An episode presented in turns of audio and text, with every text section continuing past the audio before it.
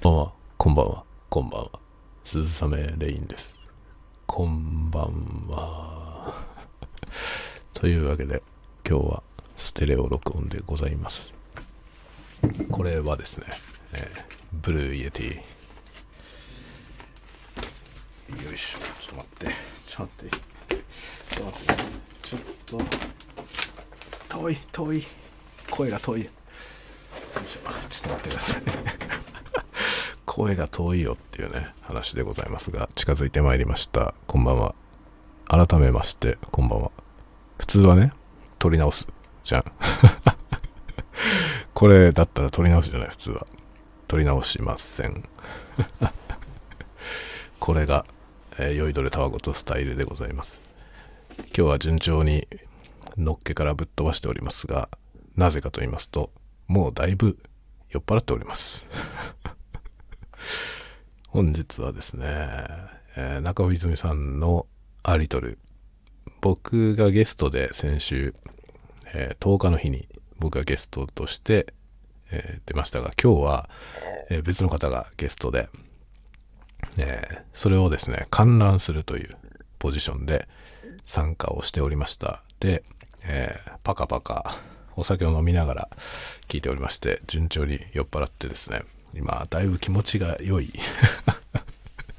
だいぶ気持ちが良い状態で、まあ寝る前にこれを撮ってね、で、寝ようかなと思って、これを始めました。ということで今日は、えーいつもの、えーポッドキャストコーナーというか、まあ、ポッドキャストコーナーというか、えー、たわごと収録コーナーで収録しております。えっ、と、これのね、一つ前の、えー深夜のたわごとはですね、あの、ASMR のね、いつも ASMR を撮影してるところで収録したんですけど、今日はこれは、あの、えーたわごと専用コーナー ですね。我が家は、我が家というか僕の部屋、一部屋でね、本当に、この部屋何畳なんだろうな。何畳ですかね。多分、日本のその和室換算にすると 5. 点何畳、6畳ないくらいの部屋じゃないかなと思うんですけど、その中に、えー収録スペースが3箇所。3箇所ありますね。まあ普段仕事をしているパソコン、メインのパソコンが置いてある、まあ編集をしたりとかね、映像編集をしたり、音声編集をしたりする場所で、まあその場所に座ったまま収録できる環境が一つあるんですよね。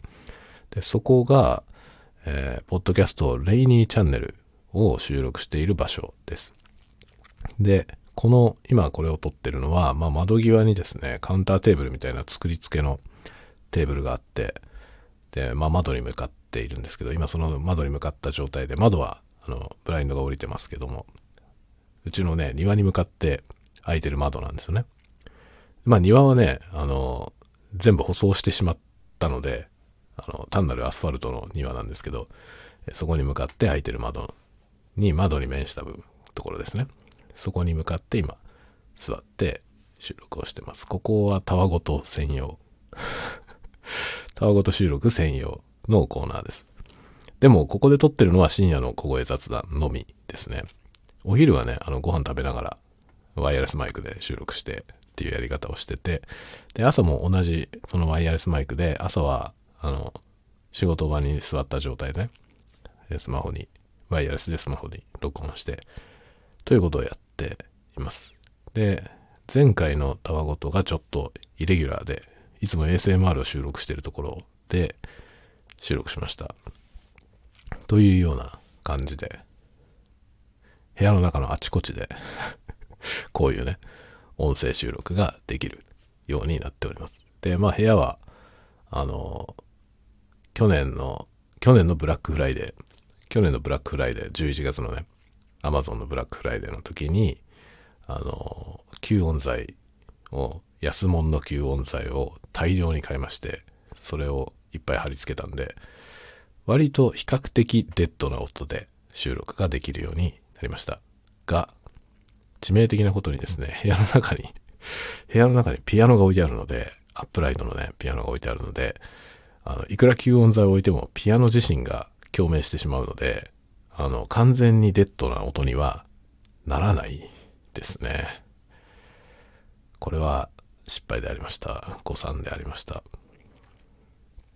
まあ、幾分でもやっぱりね、だいぶ改善はされました。デッドな感じで撮れるようになったので、割とこう、ナレーション撮ったりとかね、あの、トークを撮ったりするのには、いい状態になったんじゃないかなと思っています。自分では思っていますが、どうでしょうか。聞いている皆さんはどうでしょうかっていう感じですけど。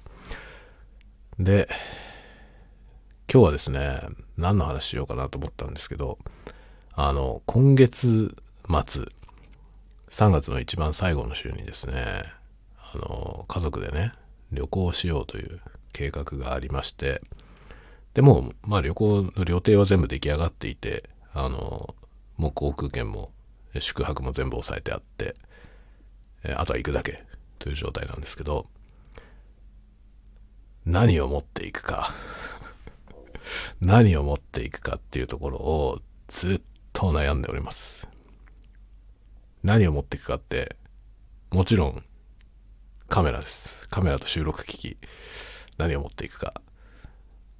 なるべく身軽で行きたい。けれども、めったに行かないところに行くので、もちろん撮影をしたい。映像も撮影したいし、音も撮りたい。ということなんですよね。さあ、どうするという。さあ、どうするんだ、君という状態に今、なっております。どうしようかなと。どうしようかなと考えているところなんですよ。いろんな可能性が考えられますね。いろんな選択肢がね。で、一番ね、一番悩んでるのは、これは何回か喋ってますが、ジンバルを買うかどうかです。まだ悩んでる。まだ、まだ悩んでます。まだ悩んでますよ。欲しいんだよね。欲しいんだよ。めっちゃ欲しいけど、どうしようかなって感じですね。で、まあ、ジンバルに載せるか載せないかでいろいろ変わってくるんですよね。ジンバルにカメラ載せるとしたら、カメラの上にマイク載せるスタイルはちょっと難しくなっちゃうんですよね。まあ、できないことはないんですけど、あのー、少なくとも、ズームのね、あの、H3VR っていう僕が前回京都に行った時にマイクとして使ったあのレコーダーがあるんですけど、それはね、なんかピラミッドみたいな形、ピラミッドというよりは、あの、アパッチ小屋ですね。アパッチ小屋ってあの、アメリカのね、あの、ネイティブアメリカンの、あの、住居あるじゃないですか。円錐型のやつですね。ピラミッドは四角錐だけど、円錐型ですね。円錐型で、で、頭にこう、マイクが乗っかっている、そういうレコーダーがあるんですけど、それをね、あの、アクセサリー集につけて、録音したんですよね。前回京都行った時。で、それは、カメラの上にかなり飛び出すんですよ。で、結構重量もあるし、上に結構飛び出す。上に、上に飛び出すんですよね。前じゃなくて。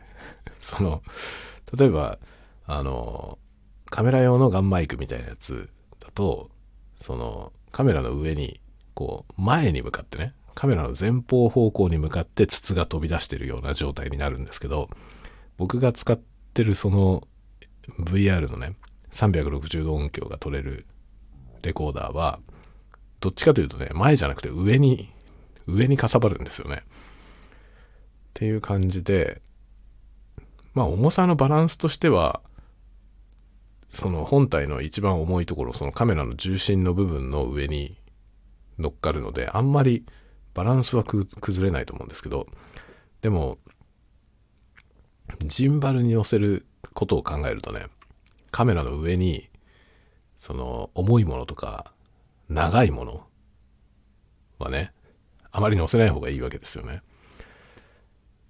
ていう感じで、まあ、ジンバルを使うんだったら、音は別撮りした方がいい、だろうなと、思うんだけど、別撮りするのも難しいですよね。結局、ジンバルは両手持ちになっちゃうから、両手でジンバル持ってる状態でどうやって音取るんだっていう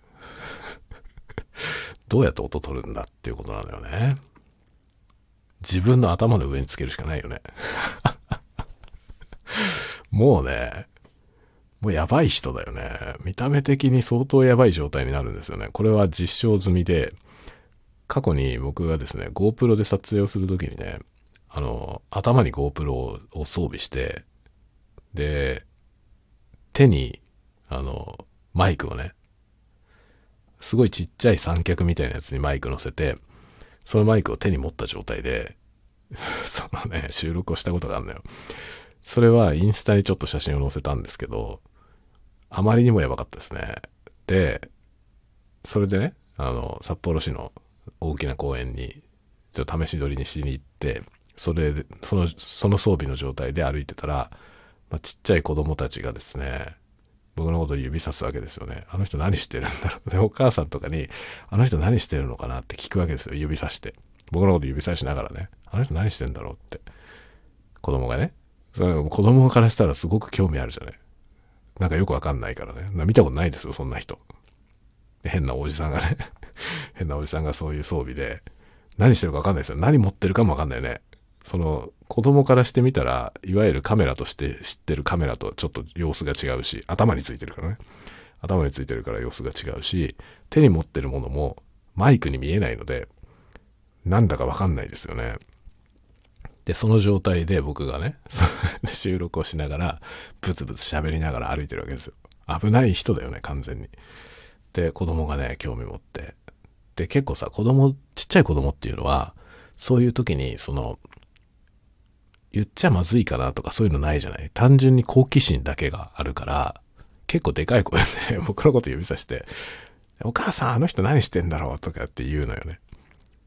で、僕はさ、面白いからさ、その、こう、その子に微笑みかけたりとかするんだけど、お母さん的にはさ、お母さんから見ても僕は何をしてるのかよくわかんないわけですよね。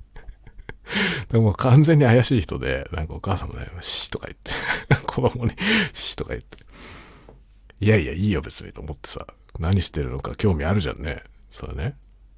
別に何してるか教えてあげるよっていう感じなんだけど、親御さんがもうなんか、もうね、もうすいませんすいませんって感じで、あっち行くよみたいな感じになっちゃうわけよ。で、今回もね、そのだからジンバルを持った上で、さらにその録音するってなって頭の上に録音機材を乗っけた状態でやってたらさ、まずいよね。完全にまずい人じゃない。と思ってね。じゃあどうしようかなって今考えてるところなんですよ。どうするといろいろ両立できるだろうか。でそもそも、ジンバルを買うのか。そもそもジンバル買うのかっていうところからですよね。買うのかお前っていうね。欲しいよ。欲しいんだけどさ、欲しいんだけど8万くらいすんだよね。8万だよ。8万はちょっとね、うんね、せっかく行くから買うか、ポイって買えないよね。そんな簡単には買えないですよね。いろいろなものを覚悟しないと 買えないんだよ。ジンバル。だけどね、だけど行きたいよね。ジンバルあったらいいよね。すごい家が取れるよね。いやここがね、一番悩みどころですね。まず第一段階。ジンバルを買うのか否か。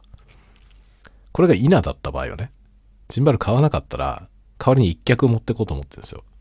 短めの一脚を持ってこうと思ってて、それをカメラの下につけて、まあ、その一脚持った状態で撮影をする。で、それであれば、あの、ジンバルと違ってバランスとかそういうものはもう自分の腕次第なんで、あの、カメラの上にマイクつけて撮影できるわけですよね。で、それで撮影しようかな、と考えているんだけど、ここがまたいろいろな問題ですよね。どのマイクを使おうかっていうところなんですよね。だからその H3VR にするのか DR4 あの05 40はちょっとね 40X ってことはちょっと選択肢はないかなと思ってて大掛かりになりすぎるので、ね、その 40X にして別のコンデンサーマイクを2本使うみたいなシステムにすると、あまりにも大掛かりなんで、ちょっとそれは、まあ音は多分それが一番いいけど、まあ複雑になりすぎるし、めんどくさい、重いっていうのもあってね。なので、そうじゃない方法。そうすると何だろうみたいなことなんですよ。今いろいろ考えてるんですよ。どういう映像にしたいかによってさ、その、どのマイクが適切かっていうことも変わってくるじゃない。それでいろいろ考えてるんですよね。どのマイクにしようかなっていうのと、ジンバルを買おうか買うまいか。ジンバルを買おうか買う買うまいかが本当に迷うよね。本当に迷う。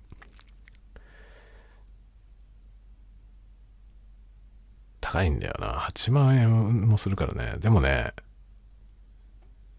使うとは思うのよね。使うとは思うんだけど、だけど普段 ASMR 撮るときはいらないんだよね。家の中だから。家の中でしかもカメラが基本固定なので、あんまり使わないんですよね。ただ、その、ネイチャー動画みたいなやつはやりたいのよ、外で。森の中歩いたりとかね。っていう映像が撮りたくて、そういうのを撮るとなったら、ジンバルがあるとすごく、こう、安定した映像になるんで、いいかなと思うんですよね。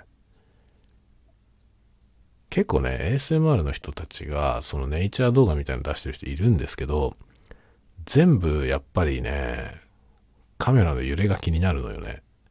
僕がその、一視聴者として見ていて気になるんですよ。で、僕自分でも何回か撮ったことあるんですよ。その、外でね。いろんなことを試したんだ。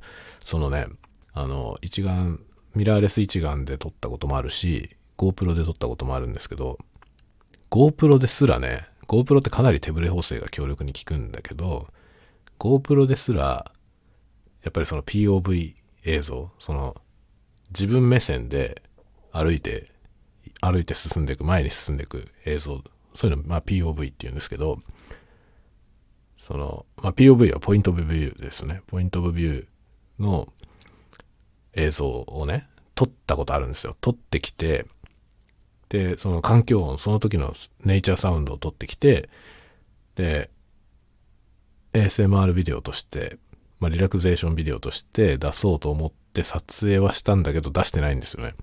なんでかというと、全部、やっぱりね、カメラの揺れが気になるっていう理由なのよね。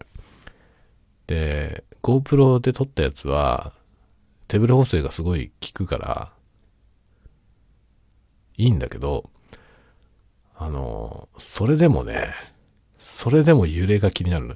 あのね、GoPro で撮った映像って、その、手ブレ補正が強力に効くんですけど、逆にそのね、ブレが少ない時に気になるのよね。ブレが少ないブレを直そうとするんで、あのね、不自然な揺れ方をするんですよね。それが気になって、出せなかったの、結局。自分で編集しながら気持ち悪くなるんだよね。それ見てて、画面酔いみたいので気持ち悪くなって、これ出せないなと思って。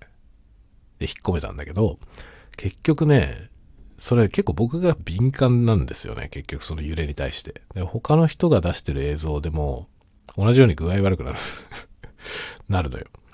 結構 YouTube に上がってる映像で、その POV のやつで揺れが気になって見れないやつが結構あるんですよね。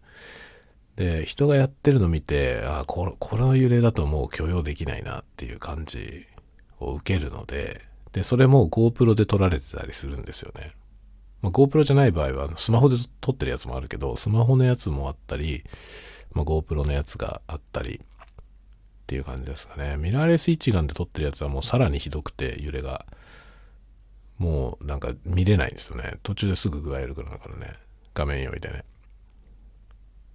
で、それが、酔わない映像を作ってる POV でね、作ってる人は、まあ ASMR の人ではあんまりいないんですよね。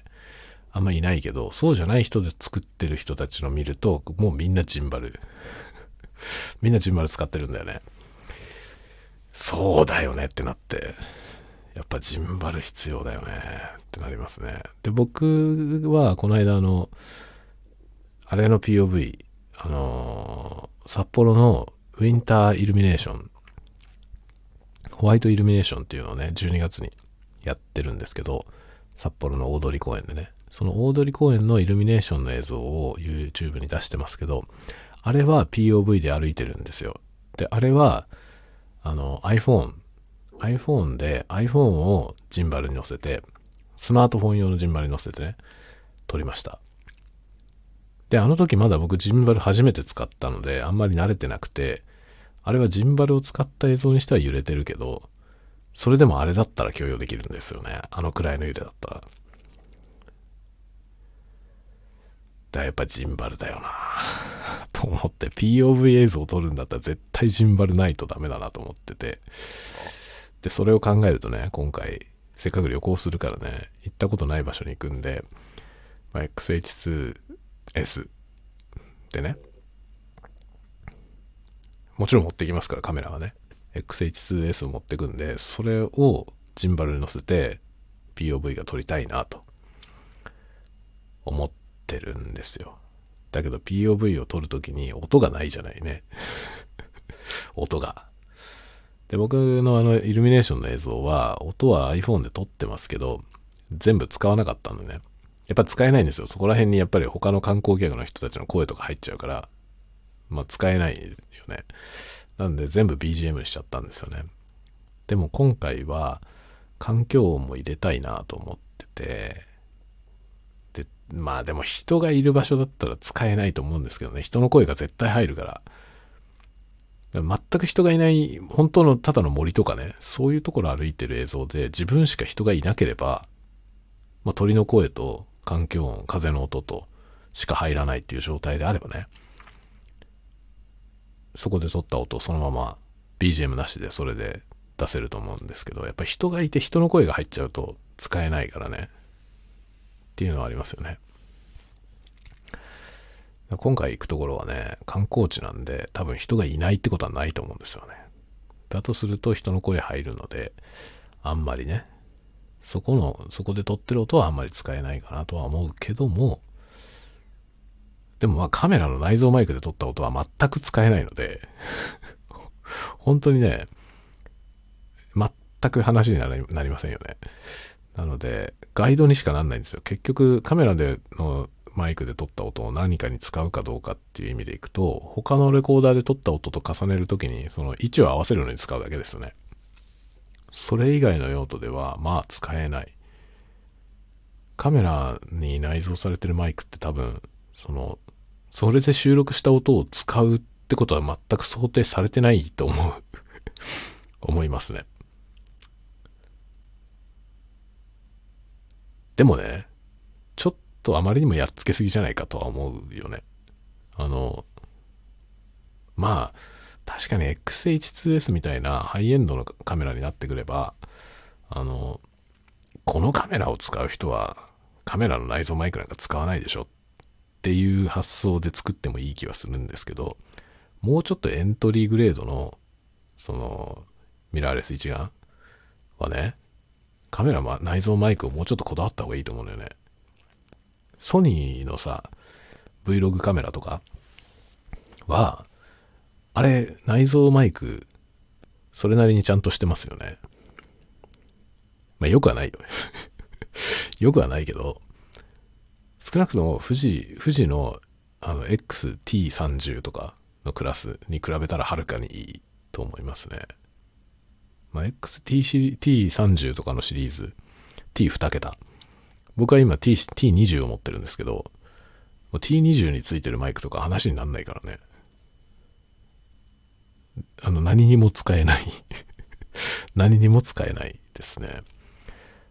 で、まあ、X、H2S についてるマイクも全く使い物なんだけどね、結局、本体のマイクはもう位置合わせにしか使えないですね。結局、あの、動画と、僕はいつも音が別撮りなんで、それで全然問題になったことはないんですけど、今回はちょっと機材がね、機材の問題とオペレーティングの問題で、一人で全部オペレーションできないと思うのよね。ってなると、やっぱりカメラの上にカメラ、マイクを置いて、カメラ自体で音を取るしかないなと思ってて、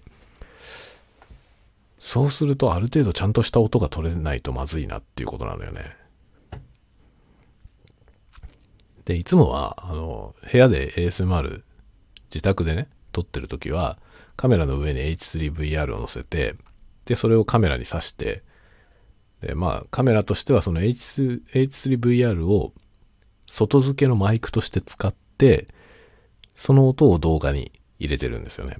でもそれは、その音はどこにも使ってないんですよ。結局、あの、位置を合わせるのにしか使わないんですよね。その外部マイクをつけてるけど。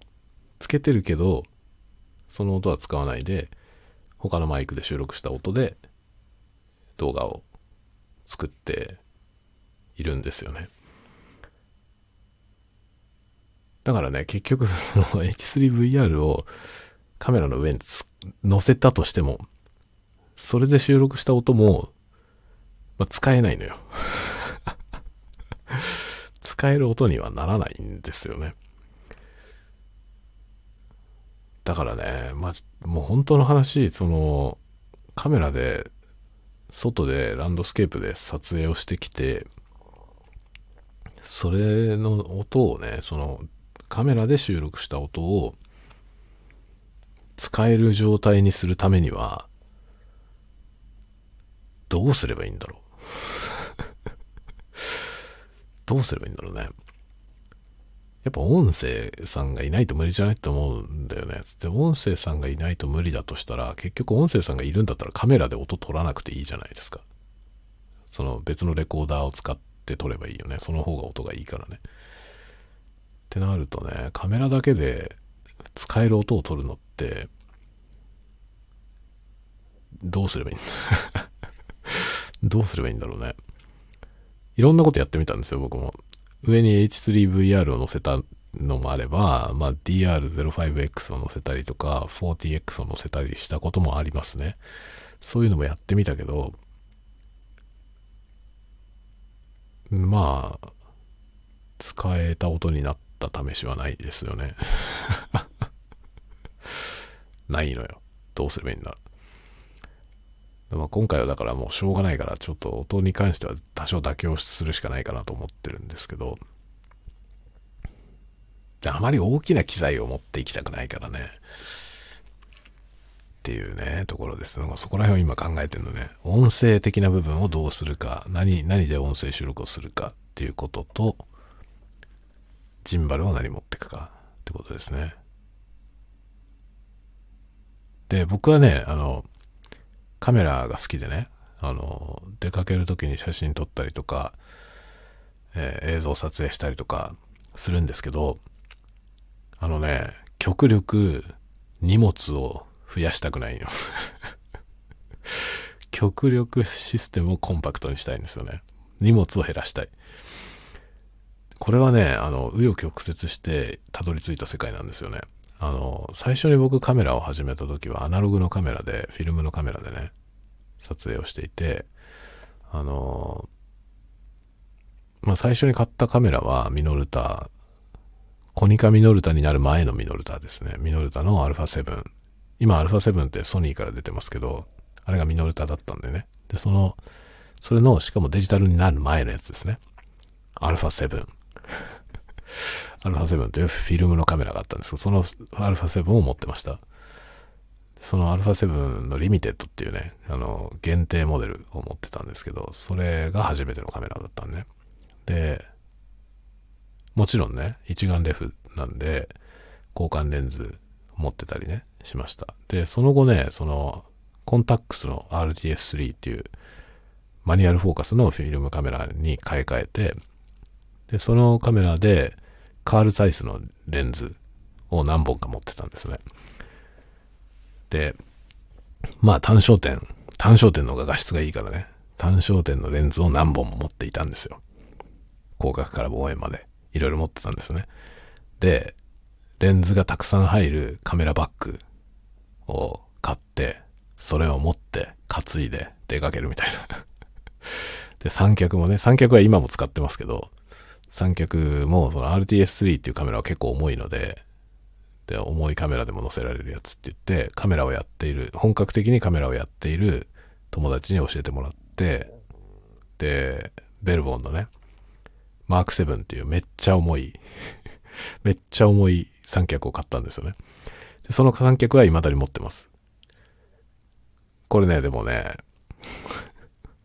RTS3 を載せるってって言って選んだんだけど、これはやりすぎ。この、この三脚はやりすぎで、これ本当ね、中盤カメラでも載せられるんですよ。めちゃめちゃすごいから、めっちゃ重い三脚で、ものすごい頑丈なんですけど、だからまあでかい重いカメラでもすごい巨大なレンズでも何でもいけますね。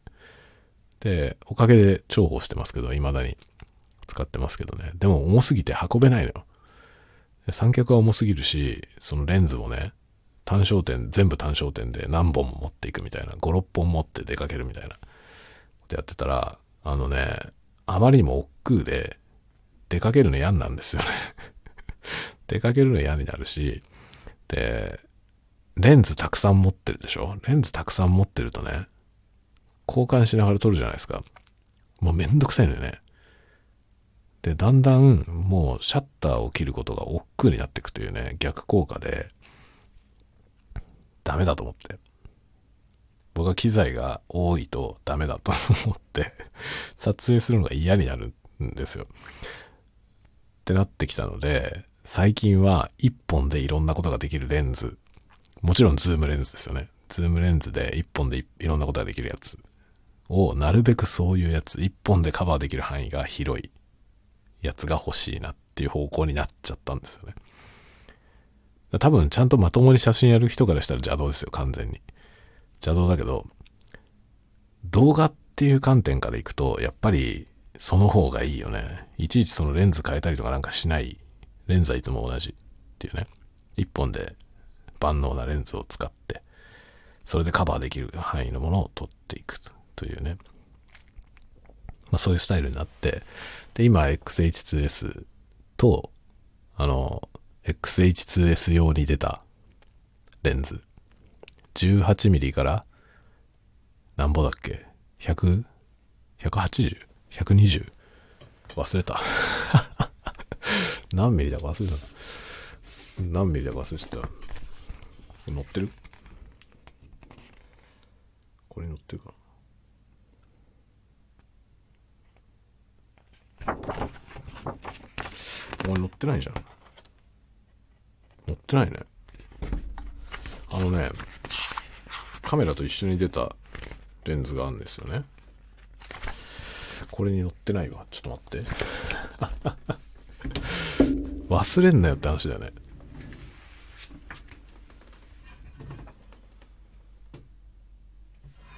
ここに書いてあるけどね。ああ、18、120だ。18、120です。18、120、18mm から 120mm で、まあ、APS、APS-C の CCD なんで、ちょっとそれよりも望遠よりになる。というね、35mm フィルム換算だと、ちょっと望遠よりになりますけど、まあ、18から120で、まあ、F4 投資というね、レンズ。で、このレンズがすごいいいのは、ズームしても、あの、レンズの長さが変わらないんですよ。で、ズームしてレンズの長さが変わんないってことは、ジンバルに乗せた時にバランスが崩れないってことなんですよね。その、18mm から 120mm までどこの画角を使っても、重さのバランスが崩れないので、ジンバルの設定を変える必要がないんですよね。だからジンバルに乗っけたまんまズームできる。素晴らしくないですか？素晴らしくないですか？これ以上の動画用のレンズってなかなかないだろうっていう感じですね。18mm から 120mm ってかなりの幅をカバーしてて、しかも F4 投資なんで、ずっと F4 のままで全部撮れるわけですよね。どこの画角に行っても F 値が変わんない。しかも長さも変わんないからピントも変わんないですね。フォーカス合わせたままでズームできる。無敵ですよ。これ最強のレンズで、このレンズが発売されることがもう XH2S があの発表された時に同時に発表されてたから、夢のようだったんですよね。もうこのレンズが素晴らしいと思って。で、もう、まあ本体もね、カメラの本体も発売日の3日後ぐらいに買いましたし、え、レンズはもう発売日に予約して買いました。で、このセットだったら、どこへ旅行しようともね、これだけでいいんだよ。これが僕にとっては最高ですね。ちょっと物足りないシーンはあるんですよ。あの、120ミリまでしか寄れないから、あの、例えば子供の運動会とか撮った時に足りないなって思いました、正直。やっぱ300ミリとか欲しいよね。遠く、遠くにいる時に撮りたかったらね。300ミリが欲しいけど、でも旅行するとかなった時に、望遠ズーム、例えばね、もっと望遠側のズームと2本レンズ持ってくかって言ったら持ってかない。めんどくさい。めんどくさいですね。で、しかもジンバルを使えばね、結局、レンズを交換してバランスが崩れたら、バランスの取り直しになっちゃうわけですよね。だから結局、日中それを持って歩いて、レンズを交換しながら撮影するってことは、あんまり現実的じゃないんですよね。その都度その都度、ジンバルのバランス直さなきゃいけないからね。それはちょっとね、やりたくないってことで、結局僕は、ね、この18に120の間で撮る というね、その範囲の絵だけを撮るっていう形で、今回もレンズ1本しか持ってかないつもりでいます。まあ、スチルを撮るときに、あると便利なんですけどね、他のレンズもね。例えばマクロとかね。マクロとかはあるといいけど、でも、まあ、ジンバルに寄せることを考えると、基本、もう、レンズは買えない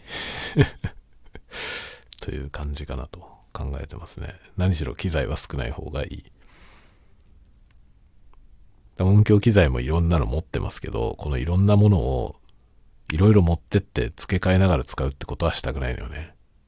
今回はこれって決めたらもうそれだけでやりたいので、一つでカバーできる。なるべく多くのシチュエーションを一つでカバーできる機材が欲しいです。まあね、部屋で撮る場合はいいんだよね。部屋で撮る場合はさ、別に、その、マイクを接続し直したりとかね、して撮り直したりとかしても、そんなに手間じゃないから、全部機材も部屋にあるし、で、持って運ぶわけじゃないからね、全然問題ないんですけど、やっぱ外っていうことになると、なるべく少ない機材でやりたいんですよね。だから、こう、フットワークってことの方を重視して、まあ基本ワンオペだからね、ワンオペなんで、あの、フットワークすごい大事ですね。フットワークが軽くなかったら、やっぱり億劫になっちゃうから、もう一歩ね、あの、足伸ばしてみようかなっていうのが、なくなっちゃうわけですよ。機材が多いだけで。もうめんどくさいから、まあ、いいや、ここで。ね、もう一個ね、奥まで行ってみたら、もっと違う景色が撮れるかもよってなっても、あ、まあいいや、ここで。って だからあるまじきですよね、本当にね。映像をやる人としてあるまじきだけど、だけど機材の量って本当にそこら辺のね、その意欲をそぐ、そぐ要素の一つかなと思いますね。撮影チームがいたりとかね、そういうことがあればね、運搬するのになんかスタッフがいてくれたりとか、ね、一緒にやるチームがいてくれたりするんだったらまだ、ね、いいけど、全部自分でやるってなると、やっぱり一番ね、僕が大事にしなきゃいけないことは、億劫じゃない状態を作ることですよね。やっぱ何かが億劫になった時点で、やっぱクリエイティブって死ぬじゃないですか。だから億劫になる状態を、なるべくアボイドする必要があると思いますよね。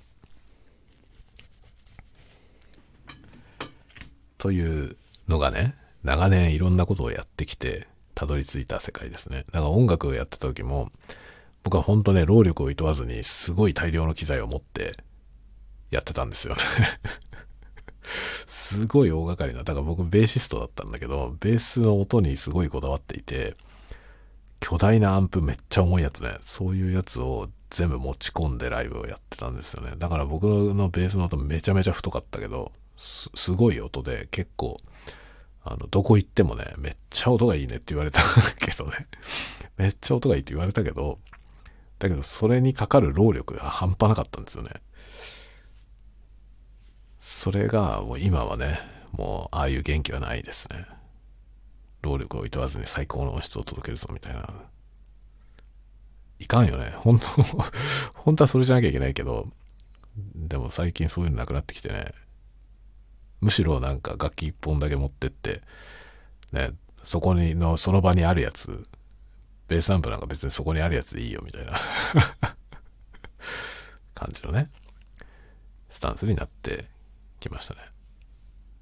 昔でもどっかのライブハウスで、ベースアンプ完全に死んでて 完全にもうね、吹っ飛んだベースアンプしかなくて、っていうとこあったんですよね。だからもうなんか音量をちょっとでも上げると、もう、ブリブリ。もう、ぶっ壊れてるんですよ。要するに、ベースアンプがぶっ壊れてて、音量上げたらもう、ブーっていう感じになっちゃう。で、どのバンドもみんなそのブーって音で ひどい音でベースやってたの。あれ、どこのライブハウスだったかな？なんかね、忘れもしないんだけど、その日のライブのこと鮮明に覚えてるんですけど、あのね、僕その時は機材を持ってかなかったんですよね。自分、あの、めんどくさい領域に行っちゃってて、だからベース1本だけ持って、ソフトケースでね、ベース1本担いで、だからベースとシールドとチューナーしか持ってないんですよ。その状態で行って、もうシールドケーブルしかないっていうので、スポッて刺して。その時もね、そのいいベースアンプとかスピーカーとかいっぱい持ってましたけど、そこのライブハウス小さかったし、その持ち込むの大変なんですよね。持ち込むの大変だし、搬入するのも大変だし、その車で運ばなきゃいけないから、その車をどっかに止めなきゃいけないとか、駐車場のね、問題もめんどくさいから、もうベース、ベース1本だけ持って行ってってやったんですよ。そしたらその、その場にあったベースアンプがもう、ヤマハのベースアンプだったんだけど、これはね、ヤマハの名誉のために言っておきますけど、ヤマハのベースアンプは非常に質はいいんですよ。そこの店にあったやつが壊れてたの。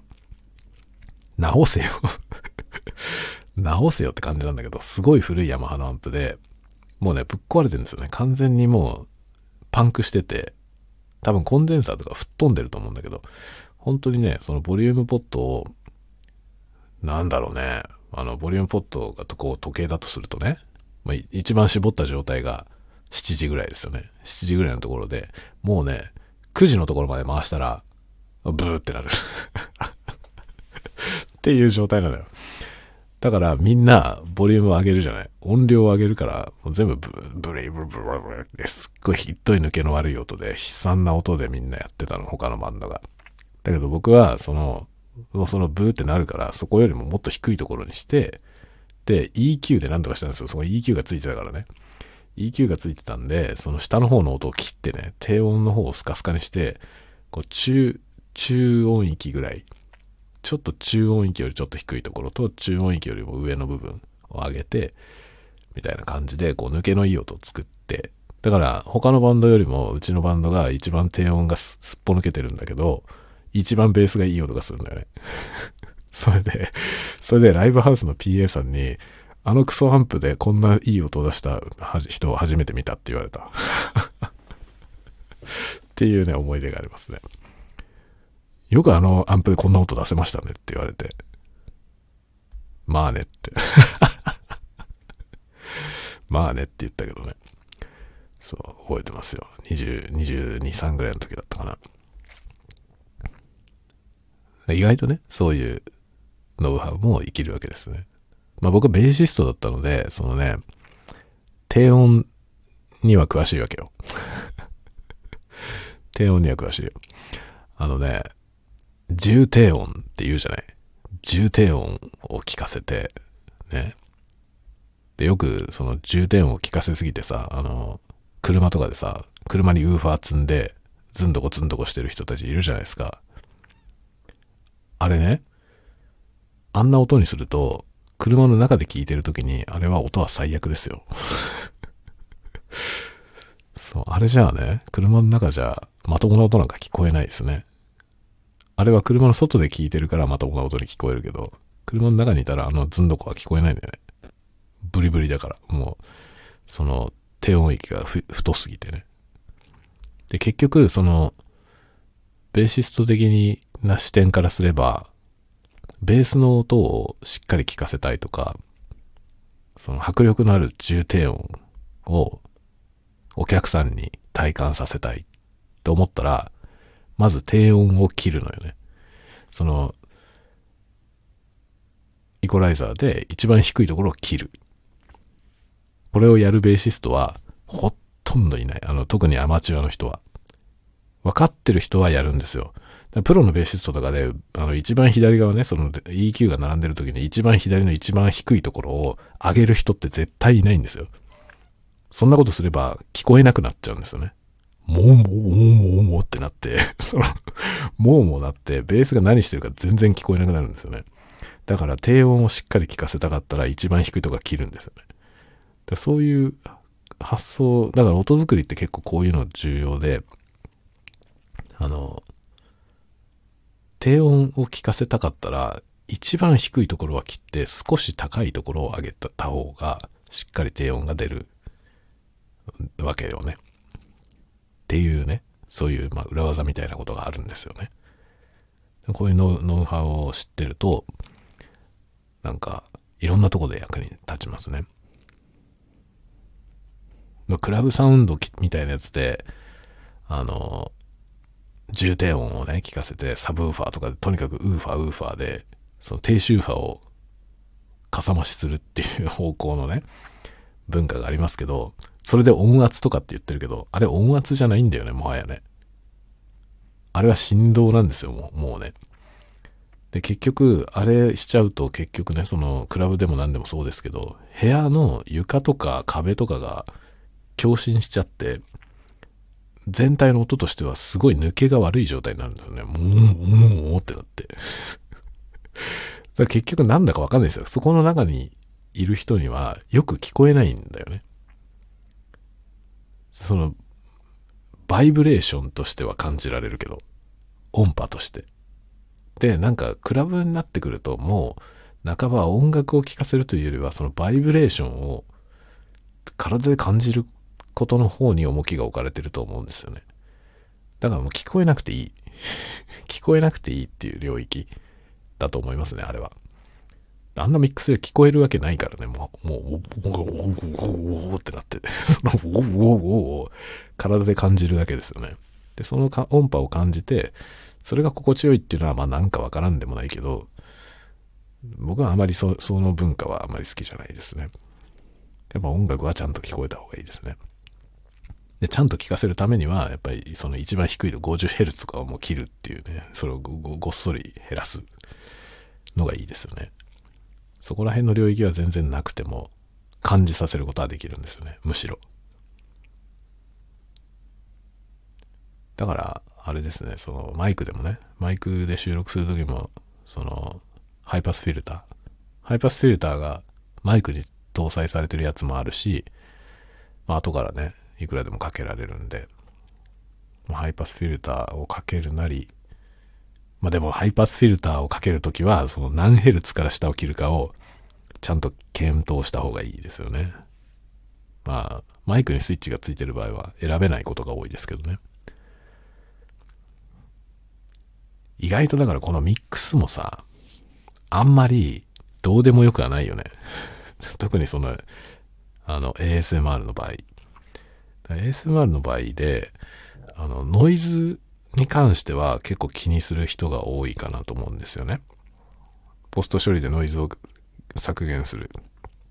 っていうことはやってる人は多そうなんだけど、EQ だよね。本当は。本当は EQ で全然違うと思います。その、なんていうの、ゾワ、ゾワゾワする感じが。そこの EQ をちゃんと見極めて EQ かけたらいいと思うね。より、より、なんていうの、ティングル よりティングルサウンドになると思いますね。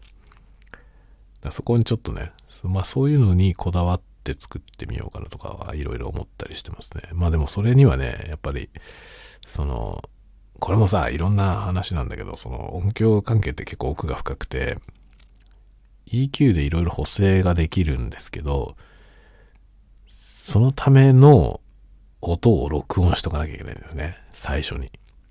最初に録音するときにちゃんと必要な要素が揃っている音を録音していないと EQ で何やってもダメなんだよね。これはあの写真と似てますね。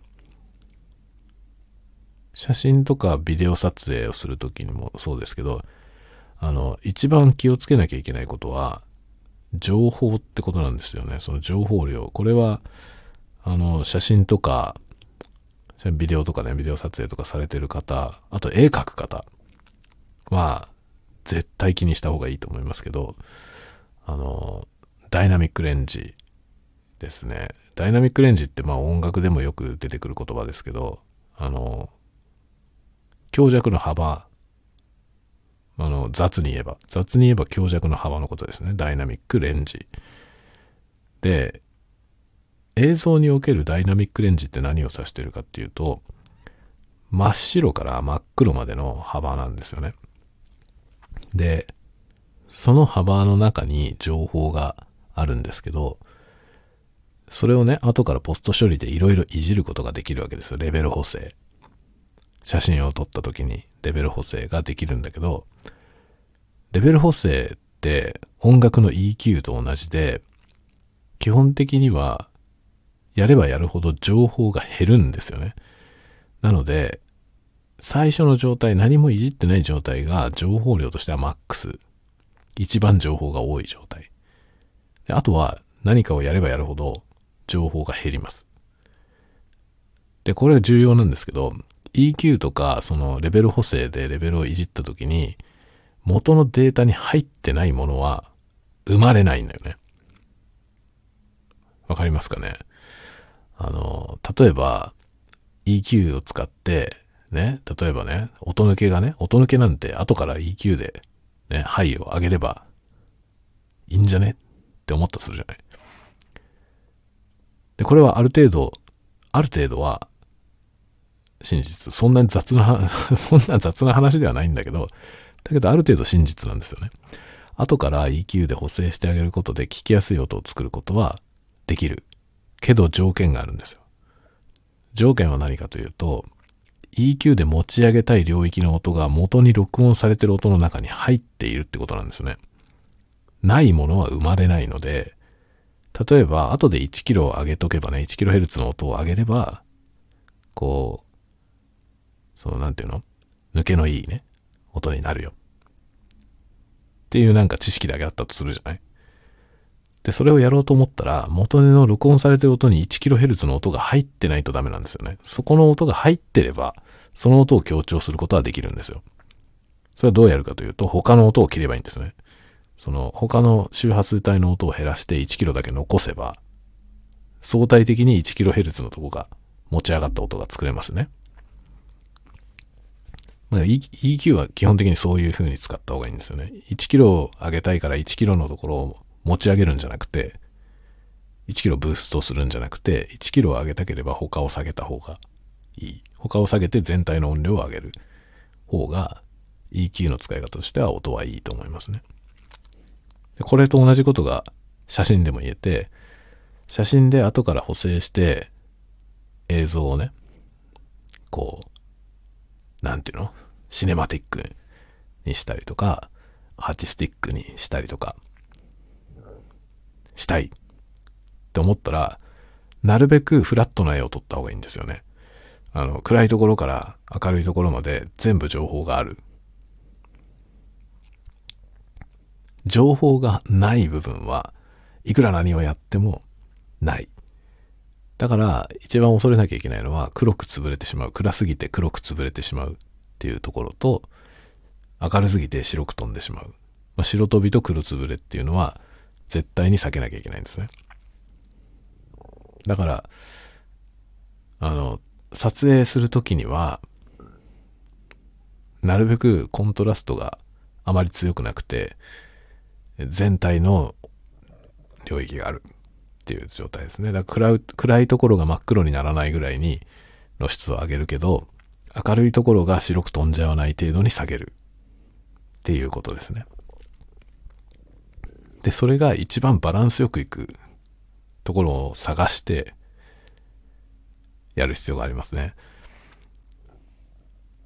これは結構難しいんですよ。その状況によっては難しくて、ものすごい明るいところとものすごい暗いところが一つの画面の中に両方ともあった場合、どうしようもないんですよね。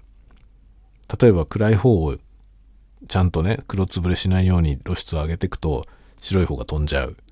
明るい方が飛んじゃう。っていうことに大体なるわけですよ。で、そうなった場合に、そこに ND フィルターとかをレンズに挿して、明るい方を下げてあげるんですね。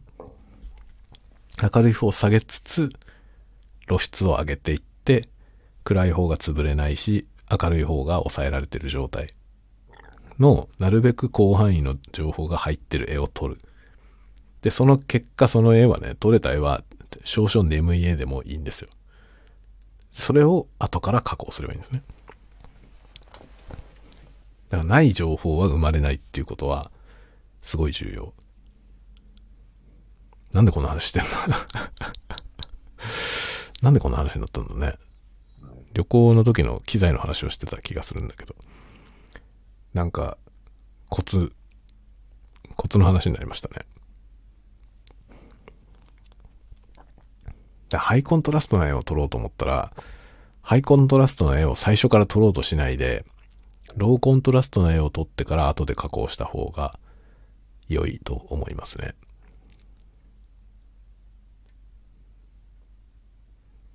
その方が自由にいろんなことができる。だけどもちろんね、なんか作家性の話から考えたら、やっぱ一発でシャッター切った瞬間に、こう、カメラの機能もちゃんとフルに使って、作品にするっていうのも一つの方向性ではあると思いますね。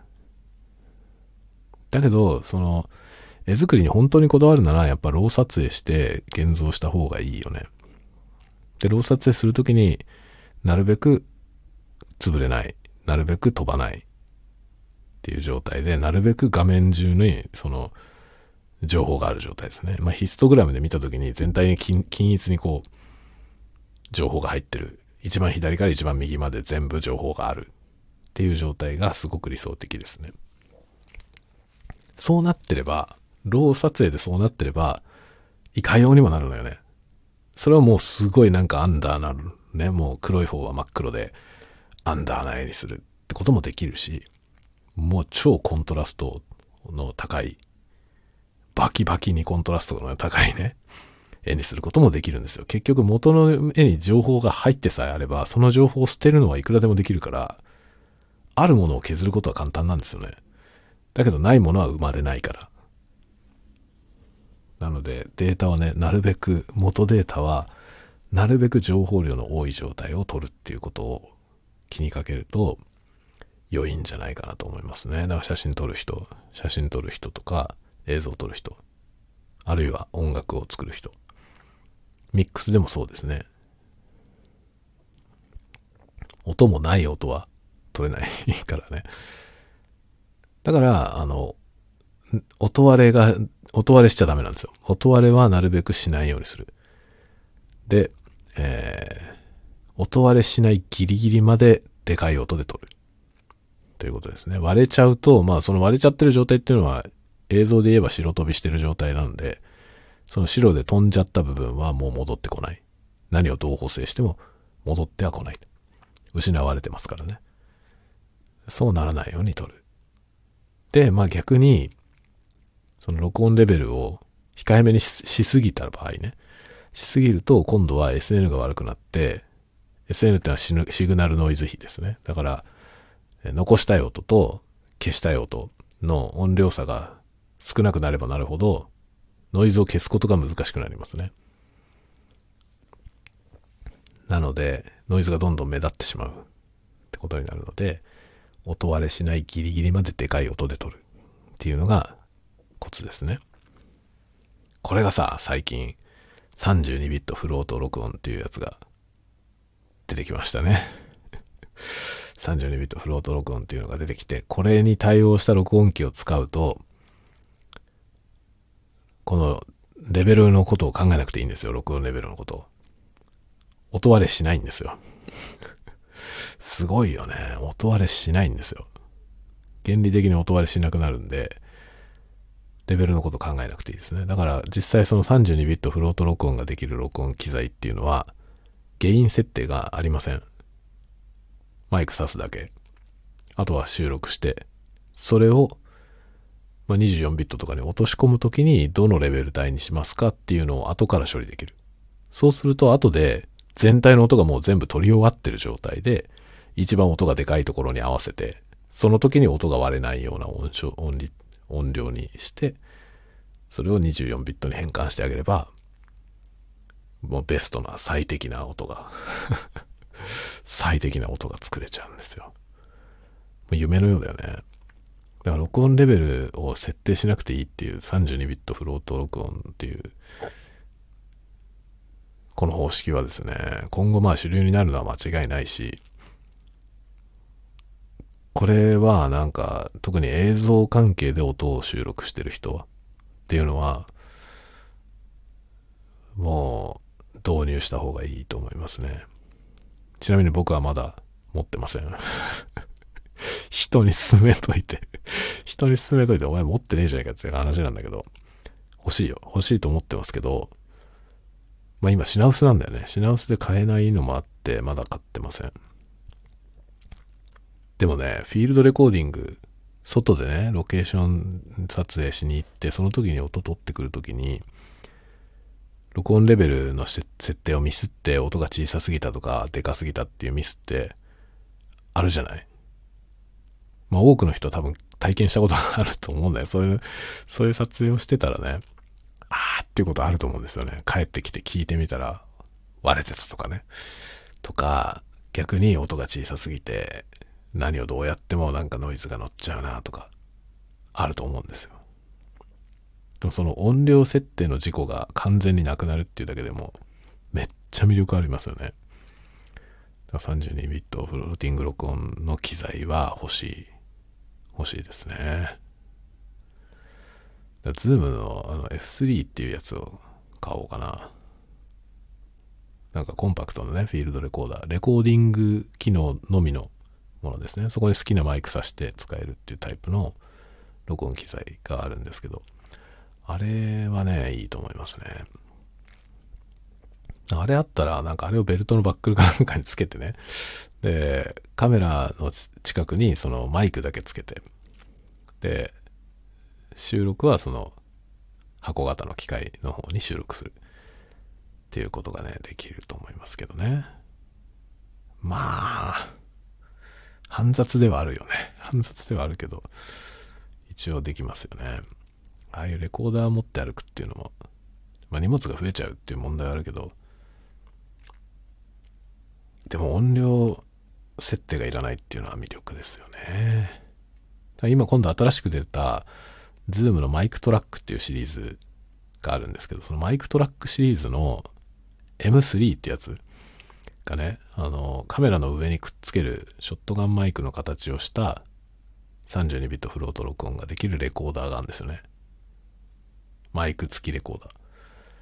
それがいいなと思うんだよね。それが、だから本当はさ、それが手に入れば、それが一番いいんだけど、今全くどこにも在庫なくて 買えないんだよね。買えないので、ちょっとね、なんとも言えません。でもそれが手元にあれば、多分、それをカメラの上に乗っけて撮影するのが一番いいだろうなって思ってます。一番いいっていうのは音質がじゃなくて、事故らないっていうのが一番いいと思いますね。音質はね、まあ正直なところ値段そうだよね。それはしょうがないと思いますね。それ以上をあまり求めない。ね今ほんとこの32ビットフロート録音は熱いですけど、うん。それも導入を考えてますが、どうやってやろうかな、何を買おうかなみたいなところですね。その前に買わなきゃいけないものいっぱいあるしね。本当にね、これ、沼だよね。いや、本当今年はね、ちょっとその YouTube の方頑張っていきたいなと思ってるんですけど、もう、もう行き詰まってるからね、あの、今はね、ライティングで行き詰まってます。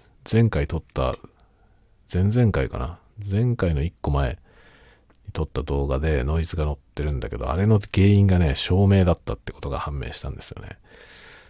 そうなんだよな。照明機器からマイクにノイズが乗るんだよね。それが判明したので、近くに置く、マイクの近くに置く照明は、ノイズ対策がちゃんとされてるやつじゃなきゃダメっていうことが、あれで分かりました。だそもそもちゃんとライティングしなきゃいけないなっていうのも思ってたんで、そのライト周りのね、機材を買わなきゃなと思って、そこが多分ね、一番最優先だと思いますね。何しろそこを改善しないとまともな映像が撮れないので、それをやらないと作品が作れない ということなんだよね。とかとか、今ね、いろいろ、えー、考えています。長えな、今日。もう1時間以上喋ってた。いや、ほんと30分ぐらいでやめようと思ってたのにね、今日。ちょっと思いのほか喋ってしまいましたね。酔いが冷めてきたよ、逆に。さて、そんなわけで今日はそろそろ寝ようかなと思います。3月15日の夜中でございました。もう16日になっております。では、ではではではでは。ではまた、今日は何の話だったかよくわかりませんが、まあ、機材の話だね。機材オタクの話をしたってことで、いつもの、いつもの感じでございますね。はい。というわけで、今日はこの辺で終わろうと思います。また次のタワゴトークでお会いしましょう。またね、おやすみ。おやすみ。おやすみ。